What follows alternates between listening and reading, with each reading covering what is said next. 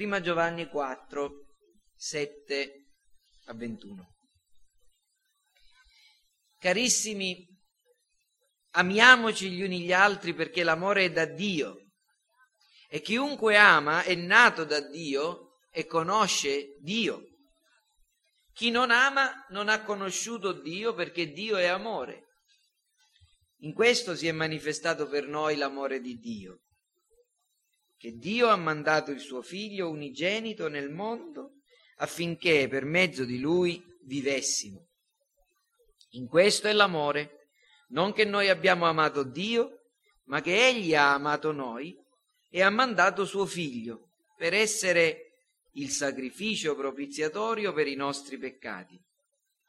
Carissimi, se Dio ci ha tanto amati, anche noi dobbiamo amarci gli uni gli altri. Nessuno ha mai visto Dio. Se ci amiamo gli uni gli altri, Dio rimane in noi e il suo amore diventa perfetto in noi. Da questo conosciamo che rimaniamo in Lui ed Egli in noi, dal fatto che ci ha dato del suo Spirito. E noi abbiamo veduto e testimoniamo che il Padre ha mandato il Figlio per essere il Salvatore del mondo. Chi riconosce pubblicamente che Gesù è il figlio di Dio, Dio rimane in lui ed egli in Dio. Noi abbiamo conosciuto l'amore che Dio ha per noi e vi abbiamo creduto. Dio è amore e chi rimane nell'amore rimane in Dio e Dio rimane in lui.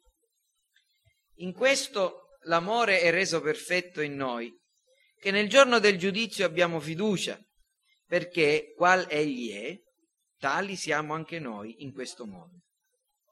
Nell'amore non c'è paura, anzi, l'amore perfetto caccia via la paura, perché chi ha paura teme un castigo. Quindi chi ha paura non è perfetto nell'amore. Noi amiamo perché egli ci ha amati per primo. Se uno dice io amo Dio, ma odia suo fratello, è bugiardo, perché chi non ama suo fratello che ha visto non può amare Dio che non ha visto. Questo è il comandamento che abbiamo ricevuto da Lui, che, ci, che chi ama Dio ami anche suo fratello. Questa mattina e nei prossimi messaggi, se Dio vorrà concederci grazia di continuare a essere insieme, eh, nelle settimane a venire. Ho, è mia intenzione eh, predicare tre messaggi, tre predicazioni, appunto, tre sermoni sul, sulla dottrina della comunione con Dio. Eh, questi sermoni non sono a soggetto, ma vi farò vedere che sono l'esposizione dei versetti che vanno dal 13 al 16 in particolare la dottrina della comunione con Dio e la dottrina della comunione con Dio nella Trinità, Padre, Figlio e Spirito Santo. O per usare l'ordine che, che qui impiega Giovanni, Spirito, Figlio e Padre. Davvero ho pregato e spero di essere capace di entrare e di introdurre anche voi in questo soggetto così profondo, così fondamentale nella esperienza cristiana, per l'esperienza cristiana, e di riuscire a comunicare anche a voi luce, calore spirituale, che io e voi in questi in queste settimane, riflettendo su questo argomento, possiamo comprendere di più, adorare meglio Dio e conoscere di più della comunione con Dio, Padre, Figlio e Spirito Santo. Eh, abbiamo già osservato che nel, dal versetto 7 in poi l'Apostolo Giovanni in questo capitolo sottolinea l'importanza del segno dell'amore, dell'amore fraterno, dell'amore gli uni nei confronti degli altri, come manifestazione dell'opera della grazia, della presenza di Dio e come una necessaria e anche spontanea conseguenza del fatto che noi abbiamo scoperto di essere stati amati da Dio. Chi scopre, chi vede, chi ha questa rivelazione, permettetemi di usare questa parola, dell'amore che Dio ha mostrato a noi, ha manifestato nel dono del suo figlio, ecco, necessariamente, necessariamente deve amare il suo prossimo, i suoi fratelli. Nei versetti dal 13 al 16, che appunto come vi dicevo questa mattina cominceremo a esaminare, osserviamo una ripetizione. C'è una triplice ripetizione di questa dimora di Dio nei credenti e di questa dimora dei credenti in Dio, di questo rimanere in Lui, abitare in Lui. È Lui che rimane in noi, che abita in noi, che dimora in noi. L'avete notato? Rileggiamo insieme. Versetto 13. Da questo conosciamo che rimaniamo o dimoriamo o abitiamo in Lui questo è il significato del verbo greco. E lui in noi, prima volta, dal fatto che ci ha dato del suo spirito. Versetto 15. Chi riconosce pubblicamente che Gesù è il figlio di Dio, Dio dimora in lui, abita in lui, rimane in lui ed egli in Dio. Versetto 16. Noi abbiamo conosciuto l'amore che Dio ha per noi e vi abbiamo creduto. Dio è amore. Chi rimane nell'amore rimane in Dio chi dimora nell'amore, chi abita nell'amore, abita in Dio, dimora in Dio e Dio dimora, abita in lui. Ora, l'Apostolo Giovanni l'aveva già usata questa doppia abitazione, se volete, no? Questo, nel versetto 24 del capitolo 3.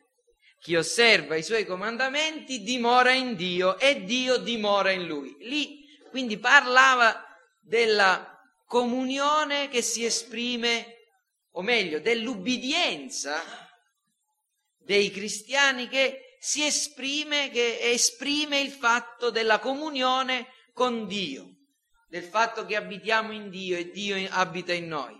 E se conoscete il Vangelo di Giovanni, immediatamente quando leggiamo queste parole, la nostra mente deve andare a al capitolo 15 del Vangelo di Giovanni, quando Gesù parla di se stesso paragonandosi alla vite e i credenti ai tralci. Eh, possiamo leggere questi versetti che vanno dal 4 al 7. Dimorate in me, capitolo 15 del Vangelo di Giovanni, abitate in me rimanete in me e io rimane, rimarrò, dimorerò in voi. Come il tralcio non può da sé dar frutto se non rimane nella vite, così neppure voi se non dimorate in me. Io sono la vite, voi siete i tralci, colui che dimora in me, nel quale io dimoro, porta molto frutto. Perché senza di me non potete fare nulla. Se uno non dimora in me, se uno non abita in me, uno non è in me, ecco. È gettato via come il tralcio, si secca. Questi tralci si raccolgono, si gettano nel fuoco e si bruciano. Se dimorate in me e le mie parole dimorano in voi, domandate quel che volete, vi sarà fatto. In questo è glorificato il Padre mio, che portiate molto frutto, così sarete miei discepoli. Vedete questa, questa duplice, no? voi dimorate in me, io dimoro in voi, questa dimora, frutto di, dell'unione con me, farà in modo che voi portiate, portiate frutto. Ecco, questa, questo linguaggio quindi ci fa comprendere che Giovanni sta parlando della comunione della comunione, del, che deriva dalla unione con Dio, che i cristiani, che i credenti hanno con Dio. E che questa comunione è trinitaria. Spirito, figlio e padre vengono qui menzionati. E non è l'unico posto dove noi leggiamo della comunione che possiamo avere con le tre persone della Trinità. Lo stesso Giovanni aveva parlato dello scopo della sua lettera dicendo affinché abbiate comunione con noi, la nostra comunione è col Padre e con il Figlio suo Gesù Cristo. E lo Spirito dov'è? Seconda Corinzi 13, 13, la comunione dello Spirito Santo, l'amore del Padre, la grazia del Figlio. Quindi vediamo che questo è uno degli insegnamenti eh, così evidenti dalla scrittura che i cristiani che sono uniti a Dio tramite Cristo, mediante Cristo, per l'opera dello Spirito Santo, hanno comunione con Dio e comunione con le tre persone della Trinità. Ora cercheremo di comprendere bene questa cosa. Il versetto 13 che vi esporrò molto velocemente, eh, ma che è davvero prezioso per gli insegnamenti che contiene, ci parla del primo aspetto, la comunione che abbiamo con Dio nello Spirito Santo o la comunione dello Spirito Santo. Da questo conosciamo, dice Giovanni, ancora parla di evidenze che possono accertarci dello stato della nostra anima dal, al cospetto di Dio. Da questo noi conosciamo, dal fatto che ci ha dato del suo spirito, noi possiamo conoscere cosa, in quale condizione ci troviamo che siamo in Lui e che Lui è in noi. Ecco, Giovanni aveva parlato dell'amore di Dio, ma adesso sta guardando avanti, c'è un altro segno, la comunione che abbiamo con Dio nello Spirito è ciò che ci accerta che siamo suoi, che apparteniamo a Lui, che siamo figli suoi. E poi dice conosciamo che dimoriamo in Lui, che rimaniamo in Lui ed Egli in noi. E qui Giovanni, come vi dicevo, parla della comunione che i credenti hanno con Dio mediante lo Spirito Santo. Infatti rimanere, dimorare, abitare in Lui e Lui in noi è proprio l'immagine di una comunicazione di una condivisione, di un dare e un ricevere. Noi dimoriamo in Dio, Dio dimora in noi. È una coinonia, questo è il termine della, del Nuovo Testamento, che è, che è riferito anche alla comunione dei santi. Stare in comunione non significa essere ognuno per conto proprio, significa che stiamo insieme e c'è uno scambio. C'è qualcosa che voi ricevete da me, c'è qualcosa che io ricevo da voi, c'è qualcosa che gli uni, eh, gli altri ricevono. Questa è la comunione, uno scambio, un dare e un ricevere, un mettere al servizio e partecipare gli altri di ciò che si ha. E qui invece si parla della comunione con Dio che viene espressa proprio da questa doppia abita- abitazione, abitare in Dio, rimanere in Dio e Dio in noi. Da che cosa comprendiamo tutto questo? Dal fatto che ci ha dato del suo spirito. Ecco, Dio ha dato il suo spirito a ognuno dei suoi figli. Io non credo che devo ripetere questo concetto non si può essere figli di Dio se non si ha lo Spirito Santo. Ne abbiamo parlato abbondantemente quando ho predicato il capitolo 3, eh, dal capitolo 3, il versetto 24. Dio ci ha dato il suo Spirito, qualcosa che è già avvenuta. Ci ha, ci ha, dato il suo spirito nel versetto 24, ci ha dato del suo spirito, leggiamo qui. Quindi è qualcosa che già possediamo. Ma Qui in questo versetto c'è un problema uh, interpretativo. Infatti, diversamente dal versetto 24, e se siete lettori attenti della Bibbia l'avete notato, nel versetto 24 è scritto che Dio, che chi osserva i suoi comandamenti, Dio rimane in, eh, scusate, rimane in Dio e Dio in lui, da questo conosciamo che Egli rimane in noi dallo Spirito che Egli ci ha dato. Qui si dice che è la persona dello Spirito che ci è stata data. Ma nel versetto che è dinanzi a noi, il versetto 13, dice che da questo conosciamo che rimaniamo in Lui ed Egli in noi dal fatto che ci ha dato del suo Spirito. E qui è, è, è una buona traduzione, una traduzione letterale. Che cosa significa che ci ha dato del suo Spirito? Che ci ha dato una parte, una porzione del suo Spirito, metà, un quarto, il 10%, una spruzzatina. Che cosa significa? Alcuni hanno, intendono in questo modo. Noi abbiamo un po' dello Spirito Santo in un primo momento quando siamo salvati e poi la pienezza.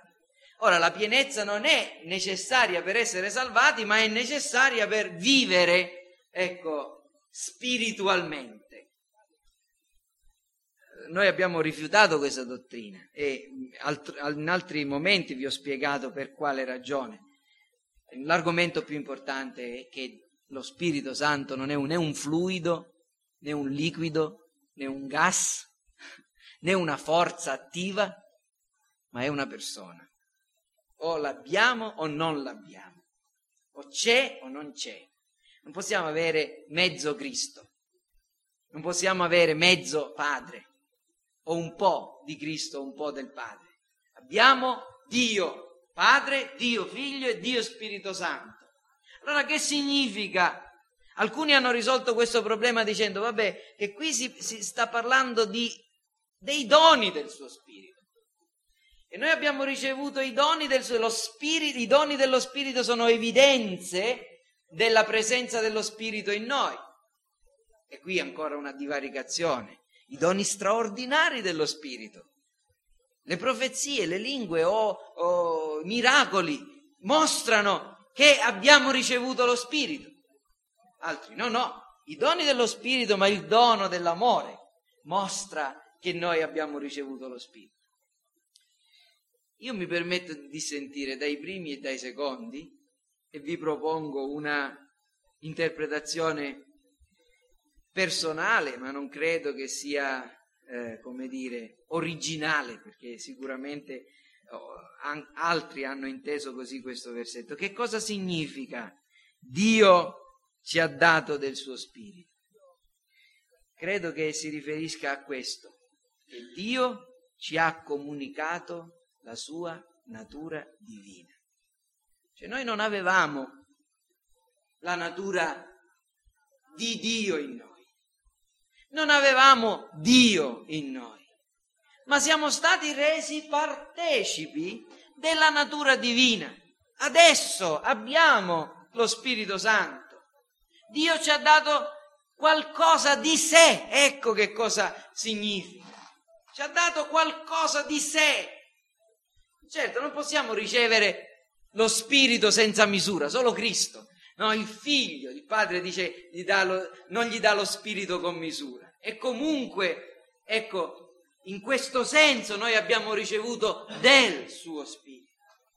Ma qui Giovanni sta parlando della, del, del fatto che i cristiani hanno ricevuto la natura di Dio e che questo ricevere la natura di Dio ha fatto, li ha uniti a Dio e ha fatto sì che egli venisse ad abitare in noi e noi potessimo dimorare in lui, perché siamo appunto stati uniti a Dio. John Owen, che ha scritto un libro bellissimo sulla comunione con Dio, Padre, Figlio e Spirito Santo, definisce così la dottrina della comunione con Dio. E qui questa è la enuncio è, mo- è breve, o meglio è abbreviata, e la risentirete anche domenica prossima e l'altra domenica ancora, se saremo ancora qui vivi. La nostra comunione con Dio deriva dalla unione che abbiamo con Lui tramite Gesù Cristo e consiste nella sua comunicazione di sé a noi e nella nostra restituzione a Lui di ciò che Egli richiede e accetta. Questa è la comunione con Dio. Questa è la comunione con Dio. Noi riceviamo qualcosa di sé e rispondiamo conformemente a questo dono che ci è stato fatto, restituendogli ciò che lui richiede e quindi anche accetta. E passiamo subito ad esaminare le dottrine che sono contenute in questo versetto. Io spero che possiate vedere chiaramente che questo versetto è pregno di insegnamenti, poche parole, il miracolo della ispirazione della parola di Dio. Poche parole, ma pieno di insegnamenti. La prima, eh, il primo degli insegnamenti è che lo Spirito Santo è la persona divina che ci introduce nella comunione con Dio. Questo è molto semplice, no? Versetto 13, da questo conosciamo che rimaniamo in Lui ed Egli in noi, abbiamo visto che questa è la descrizione della comunione con Dio, dallo Spirito perché Egli ci ha dato del suo Spirito. E quindi deduciamo subito che è lo Spirito Santo che fa sì che noi possiamo essere uniti a Dio, ci introduce nella comunione con Dio. Un versetto che è molto chiaro, che, è, è, che insegna questa dottrina, è che noi per mezzo di Lui, gli uni e gli altri, abbiamo accesso al Padre, questo Lui è il, è il Figlio, gli uni e gli altri abbiamo accesso al Padre, per mezzo di Cristo, mediante in un medesimo spirito. Noi siamo, andiamo al Padre mediante Cristo, ecco, in un medesimo Spirito. È lo Spirito Santo che, battezzandoci, ci introduce nella comunione con Dio. E infatti noi riceviamo la comunicazione della natura divina dallo Spirito Santo. E questo è ciò che ci fa comprendere che l'importanza la rilevanza dell'opera, della persona e dell'opera dello Spirito Santo. C'è una, un, una terminologia che si usa spesso, che è imperfetta ed è usata anche da grandi teologi. Ed è questa. Lo Spirito Santo dà i suoi doni ordinari e, e i suoi doni straordinari. È imperfetta nel senso che comunica delle idee che sono, possono essere male interpretate. Cosa voglio dire? I doni ordinari dello Spirito Santo vengono considerati, ecco, la, la, il frutto dello Spirito, cioè quello che tutti i cristiani ordinari devono ricevere dallo Spirito. E poi ci sono i doni straordinari dello Spirito, i miracoli, le guarigioni, le profezie, eccetera. Ora, perché questa terminologia è, è sbagliata? Voglio dire, può comunicarci delle idee sbagliate. Primo, perché tutto quello che Dio fa non è mai ordinario, è sempre straordinario. Primo di tutto è questo. È il fatto che noi Eravamo morti e siamo stati portati alla vita. Eravamo odiosi e odiantici gli uni gli altri e adesso ci amiamo. È ordinario questo? È ordinario nel senso che tutti i cristiani ne sono partecipi, ma ci può comunicare delle idee sbagliate in questo senso. E poi è, ci può comunicare questa terminologia un'idea sbagliata perché si può ritenere che i doni straordinari dello Spirito Santo siano superiori a quelli ordinari i doni ordinari dello Spirito Santo, l'amore, sono cose che tutti hanno. Ma i doni straordinari, risuscitare un morto, i miracoli, le profezie, le lingue, queste sono una cosa straordinaria. Se guardate bene la scrittura, vedete che ci sono stati persone che hanno avuto i doni straordinari senza possedere i doni ordinari, se mi permettete di usare questa terminologia. Balaam era un vero profeta o era un falso profeta? Era un falso profeta, ma fece delle vere profezie? Sì. Parlò dell'astro che sorge in Giacobbe, parlò di Cristo, vide Cristo, parlò da parte di Dio. E quando Gesù parla di quelli che andranno nel giorno de, del, del giudizio e diranno noi abbiamo risuscitato i morti, abbiamo profetizzato, abbiamo fatto opere potenti nel tuo nome, Gesù dirà loro voi siete operatori di iniquità? Hanno avuto doni straordinari, ma non hanno avuto i doni ordinari dello Spirito.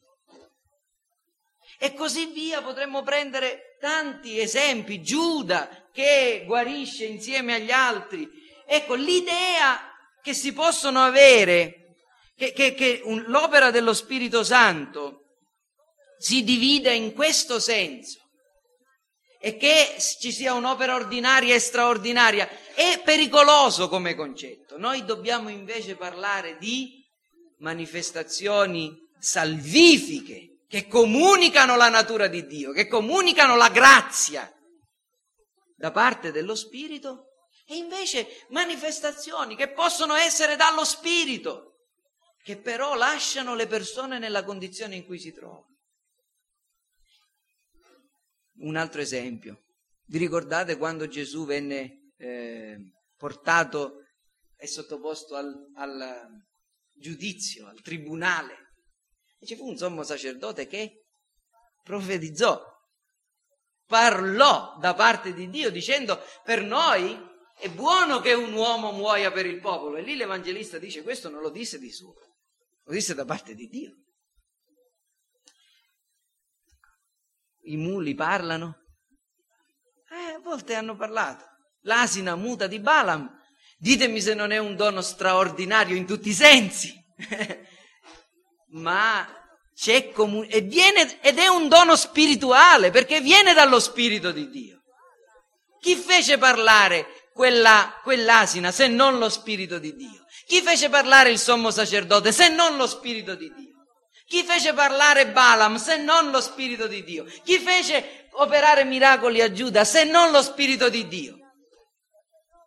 Ma la differenza è che lo Spirito di Dio operò in queste persone senza comunicare loro la grazia, la natura divina, lasciandole come le aveva trovate.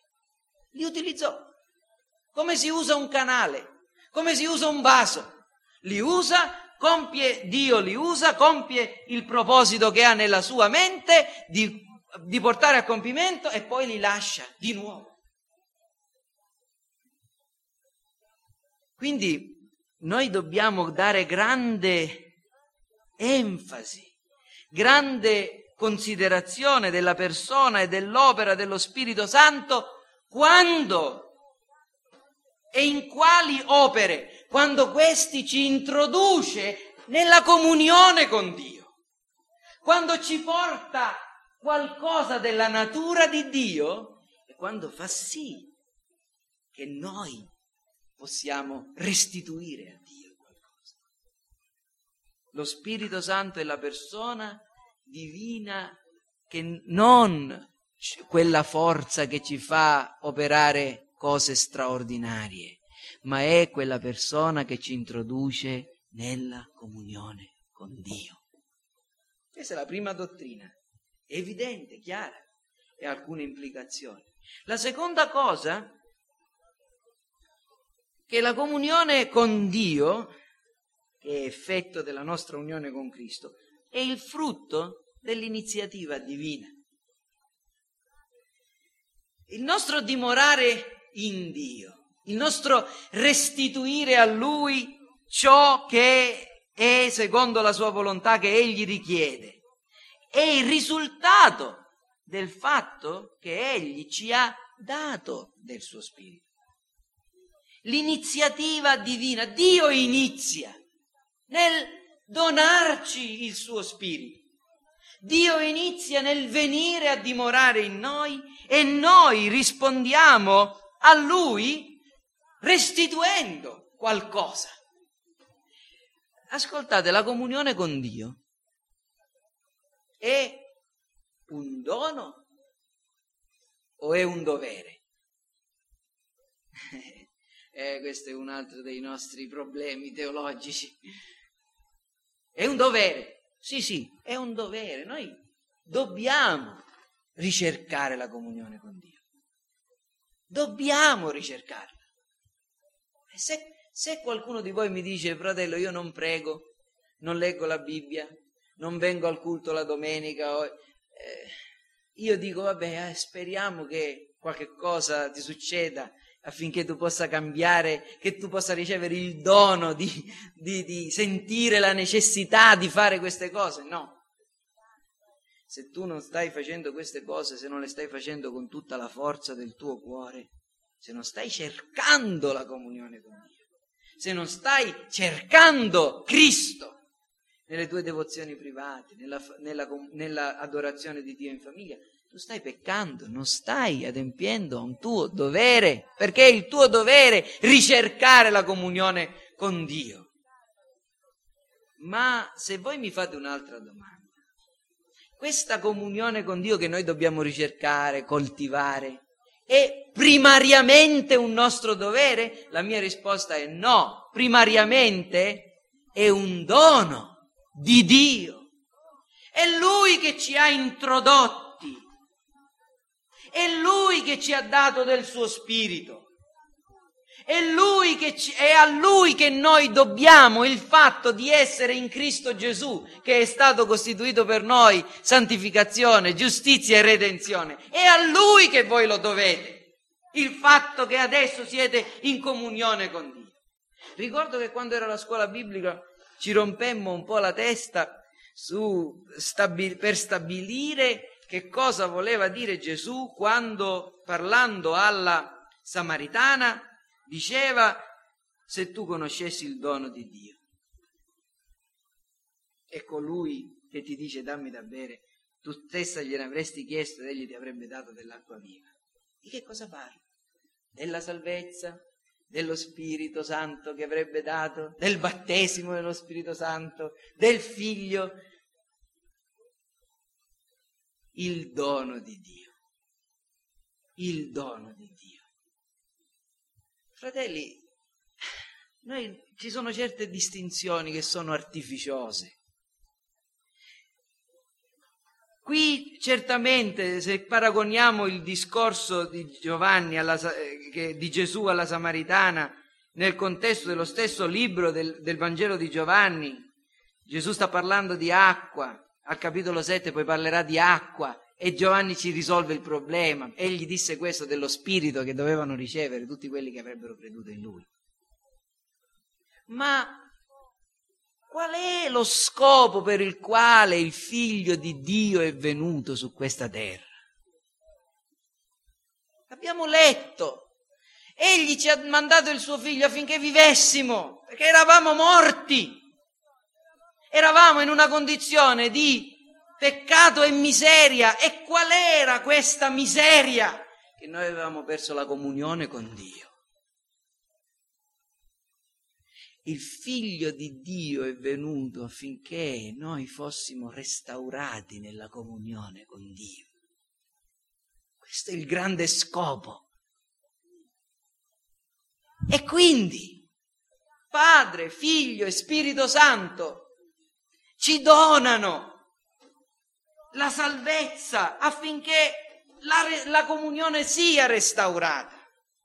Il dono divino della comunione, il dono divino di questa nuova, di questo ripristino della antica, della primiera condizione dell'uomo con Dio. Seconda dottrina, la comunione con Dio è il frutto dell'iniziativa divina, è il dono di Dio e di conseguenza, proprio perché abbiamo ricevuto questo dono, noi siamo responsabili di ricercare la comunione con Dio. Terza dottrina, Terza dottrina contenuta in questo brevissimo e bellissimo versetto, il principio dell'evangelicalismo. Che cosa significa?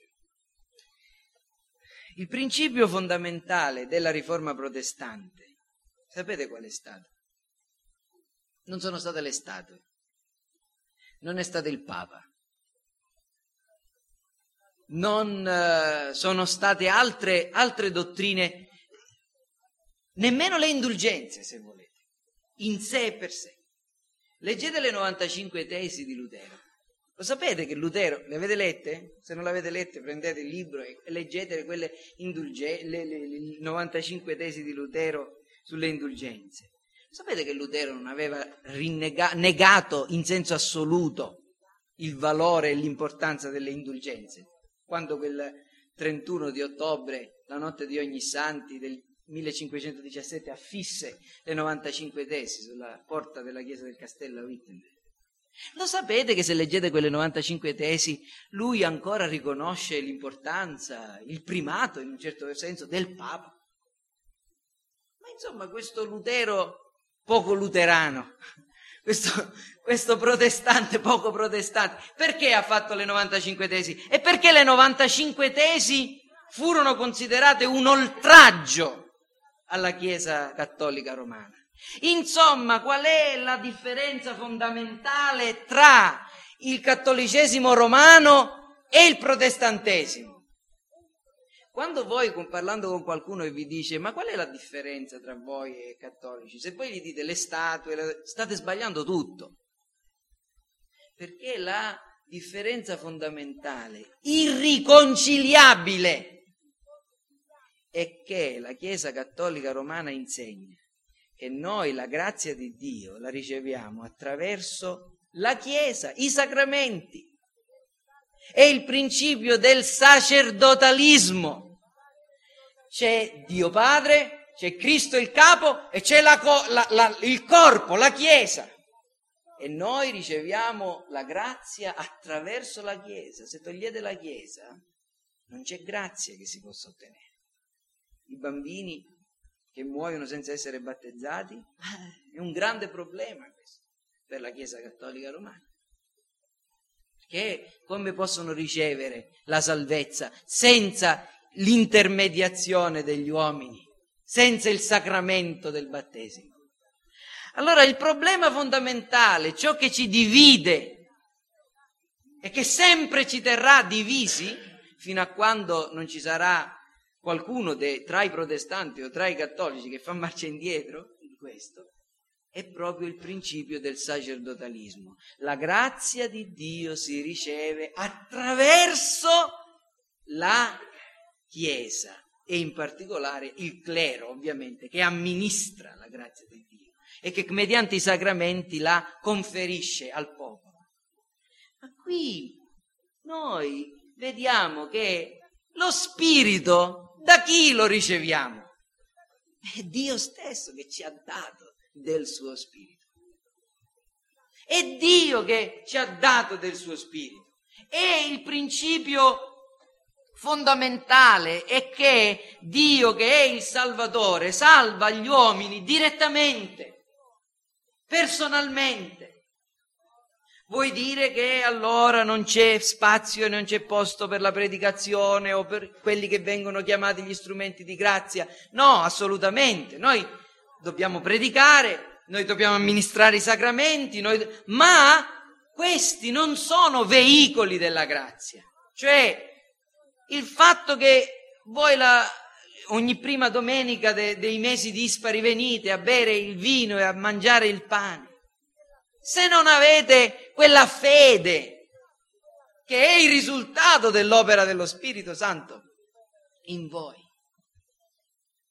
quel pane e quel vino non vi portano nessuna grazia, non hanno alcun effetto, anzi, anzi, aumentano la condanna.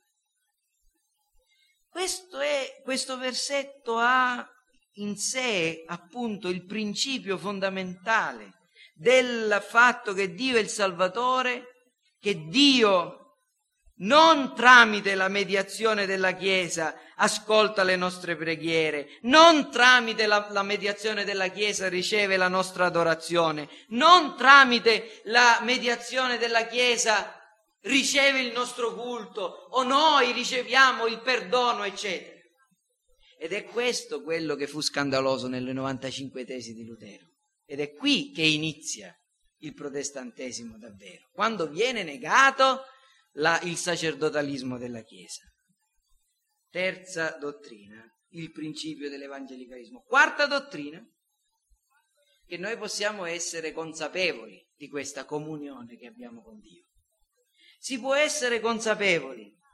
Da questo conosciamo che dimoriamo in Lui e Lui in noi, dal fatto che ci ha dato il suo Spirito. Si può conoscere di essere un vero cristiano, si può essere certi, sicuro. Come? dal fatto che Dio, lo Spirito Santo, agisce in noi sua, nel suo ufficio di consolatore. Noi abbiamo cantato questi cantici oggi che parlano, e l'ultimo in particolare, consola, Signore, i nostri cuori, consola. Che cosa significa? I premi di consolazione, mi ricordo, no, non hai avuto niente, torni a casa, invece di tornartene a casa a mani vuote, ecco questa cosa che non ti servirà a niente, te ne torni a casa, ma insomma sei un po' consolato. O, noi in, intendiamo la consolazione in questo senso, siamo proprio sconfortati, non ce la facciamo più, poi qualcuno viene e ci tira un po' su, ci conforta. Ma nella scrittura lo Spirito Santo viene chiamato il consolatore e Gesù parla del consolatore spiegando qual è il compito, l'ufficio di consolazione che svolge, non come un, uno stassù. Eh? Non so se avete mai sentito, c'è un programma per radio, eh, qualche volta per la mattina sento, no? che fanno gli stassù. No? C'è qualcuno che ha avuto un guaio, telefonano a questa persona e sta su, e questa magari sentendosi portata da, dinanzi al dominio pubblico di tutti, dei personaggi della radio che telefonano, ah, si sente consolata, si dimentica per un momento i suoi guai. E questo? La consolazione dello Spirito Santo? No. Gesù parla del consolatore e indica il, l'ufficio dello Spirito Santo, il compito dello Spirito Santo. Ovviamente non posso predicarvi su que- tutto questo, ma voglio mettere dinanzi a voi. Vi ho detto queste cose stando ancora con voi, Giovanni 14, 26, ma il consolatore, lo Spirito Santo che il Padre manderà nel mio nome, vi insegnerà ogni cosa, vi ricorderà tutto quello che vi ho detto. La, la comunione con Dio per mezzo dello Spirito e, qua, è la consolazione dello Spirito è questa istruzione che riceviamo nelle promesse di Cristo. Questo insegnamento che riceviamo dallo Spirito Santo. Insegnamento riceviamo dallo Spirito Santo. Allora devo andarmene in un luogo in Arabia anch'io, come l'Apostolo Paolo per ricevere l'insegnamento direttamente dallo Spirito Santo. Aspettate un attimo, non arrivate a conclusioni troppo affrettate. Giovanni 16, 14 parla dell'opera del Consolatore. Egli mi glorificherà, prenderà del mio e ve lo annunzierà. E qui vediamo che il compito dello Spirito Santo è quello di prendere da Cristo, annunciarcelo, glorificare Cristo mediante la nostra conoscenza che abbiamo incrementata della persona di Cristo. Vedete come Cristo è sempre innalzato, centrale, la sua incarnazione, la sua opera, la sua morte in croce. Lo Spirito Santo prenderà non del suo, non tirerà qualcosa dal dentro di voi, ma prenderà del mio, ve l'annunzierà affinché io sia glorificato. Questo è lo scopo del dono dello Spirito, della consolazione dello Spirito. Lo Spirito Santo sparge l'amore di Dio nei nostri cuori. Noi, l'amore di Dio è stato sparso nei nostri cuori per lo Spirito che ci è stato dato. Romani 5:15. Lo Spirito Santo ci dirige nella nostra vita cristiana, dirige la nostra, la nostra devozione, ci aiuta nella preghiera. È qui la consolazione dello Spirito. Quando noi siamo istruiti, quando noi glorifichiamo Cristo, conosciamo di più Cristo, siamo guidati nella vita quotidiana a vivere cristianamente, tutti noi. E poi nel pregare. Si può essere consapevoli di essere in comunione con lo Spirito Santo, con Dio, tramite lo Spirito Santo, da che cosa? Proprio da queste cose, dal fatto che noi impariamo le, promesse di Cristo, glorifichiamo Cristo, camminiamo nel timore di Dio, preghiamo.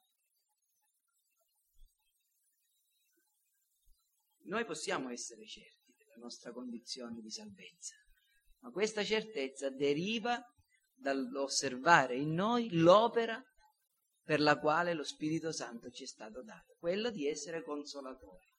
E la consolazione sono queste cose. L'ultima cosa, e ho finito, vi voglio fare notare una cosa importantissima. Torniamo per, es- per, per un attimo tutti quanti in prima Giovanni 4, versetto 13. Dobbiamo guardare questi versetti col microscopio, davvero. Da questo conosciamo che rimaniamo in Lui ed Egli in noi dal fatto che ci ha dato del suo Spirito. Se andate avanti, eh, si parla non più della prima persona plurale, noi, noi, ci, ha dato a noi il suo Spirito. Guardate al versetto 15. Chi con- riconosce pubblicamente che Gesù è il figlio di Dio, Dio rimane in lui ed egli in Dio. Versetto 16. Chi rimane nell'amore rimane in Dio e Dio rimane in lui. Quindi quando si parla della comunione col figlio e col padre, sembra che l'accento si sposti più sull'individuo. Ma quando si parla della comunione con Dio per mezzo dello Spirito, Giovanni su che cosa pone l'accento? Sulla Chiesa, sulla comunione dei santi. Dio ci ha dato del suo Spirito. Perché? Perché lo, lo Spirito Santo è stato dato alla Chiesa, non solo agli individui, ma in modo particolare alla Chiesa affinché la Chiesa potesse adorare Dio, potesse servire Dio, potesse glorificare Cristo, potesse mostrare a tutto il mondo l'infinitamente varia sapienza di Dio. Perché la Chiesa riceve la consolazione dello Spirito Santo mediante l'insegnamento, mediante la pubblica di Dio, mediante il servizio a Dio. Questa dimensione comunitaria, corporativa della comunione è ciò che precede in qualche modo piuttosto che segue. Cosa voglio dire, fratelli? Voglio dire che ciascuno di noi è unito a Cristo direttamente, a comunione con Dio Padre direttamente, mediante lo Spirito Santo che ciascuno di noi riceve personalmente, ma che questa comunione con Dio e gli uni nei confronti degli altri, primariamente non è un fatto privato, personale, ma è qualcosa che deve essere vissuta nell'ambito di una chiesa e di una chiesa locale. Questo è l'insegnamento importante di questo versetto. Questo, per questo ci insegna che noi ci dobbiamo esaminare. Ecco, abbiamo questa comunione. Io ho comunione con Dio, non ho comunione con, i, con gli uomini. Qualcuno dice, no? È molto difficile avere comunione con Dio e non trovare uomini con i quali sia comunione. Noi dobbiamo combattere contro ogni cosa che tende a disunirci dal nostro prossimo, perfino dai nostri nemici, perfino da chi ci fa il male. Non dobbiamo cessare di amare, non dobbiamo cessare di avere pazienza, non dobbiamo cessare di sopportare, non dobbiamo cessare di rinnegare noi stessi, di rinunciare a noi stessi. Noi dobbiamo esaminarci questa mattina per vedere se abbiamo comunione con Dio, davvero. Questa dottrina serve anche per farci adorare Dio che ci ha chiamati alla comunione. Lui ci ha chiamati alla comunione. Noi eravamo morti nei nostri falli, nei nostri peccati. Noi eravamo lontani da Dio, senza Dio, senza speranza. Se oggi noi possiamo, se io oggi vi posso esortare e rimproverare se qualcuno tra voi non ricerca la comunione con Dio, è semplicemente perché Dio vi ha chiamati alla comunione con sé, dandoci, dandovi del suo spirito e ordinandovi, ordinandoci di amarci gli uni per adorare Dio che ci ha chiamati a questa grande unione e comunione con Lui. La terza cosa, per correggere l'idea errata di esperienze spirituali private l'idea errata di esperienze spirituali private. Leggete l'opera dello Spirito, i doni dello Spirito, le grazie dello Spirito, i carismi dello Spirito, la consolazione dello Spirito. Dove la trovate? Nella Bibbia, sempre nel contesto della Chiesa, della comunità. Sempre. Inevitabilmente. Bellissimo quel versetto che troviamo nella, alla fine del capitolo 9 del, del, degli Atti degli Apostoli, non proprio alla fine, versetto 31, la Chiesa per tutta la Giudea, la Galilea e la Samaria aveva pace, era edificata e camminando nel timore del Signore e nella consolazione dello Spirito Santo cresceva costantemente la consolazione dello Spirito Santo è ciò che noi riceviamo nella Chiesa primariamente. E in che cosa consiste?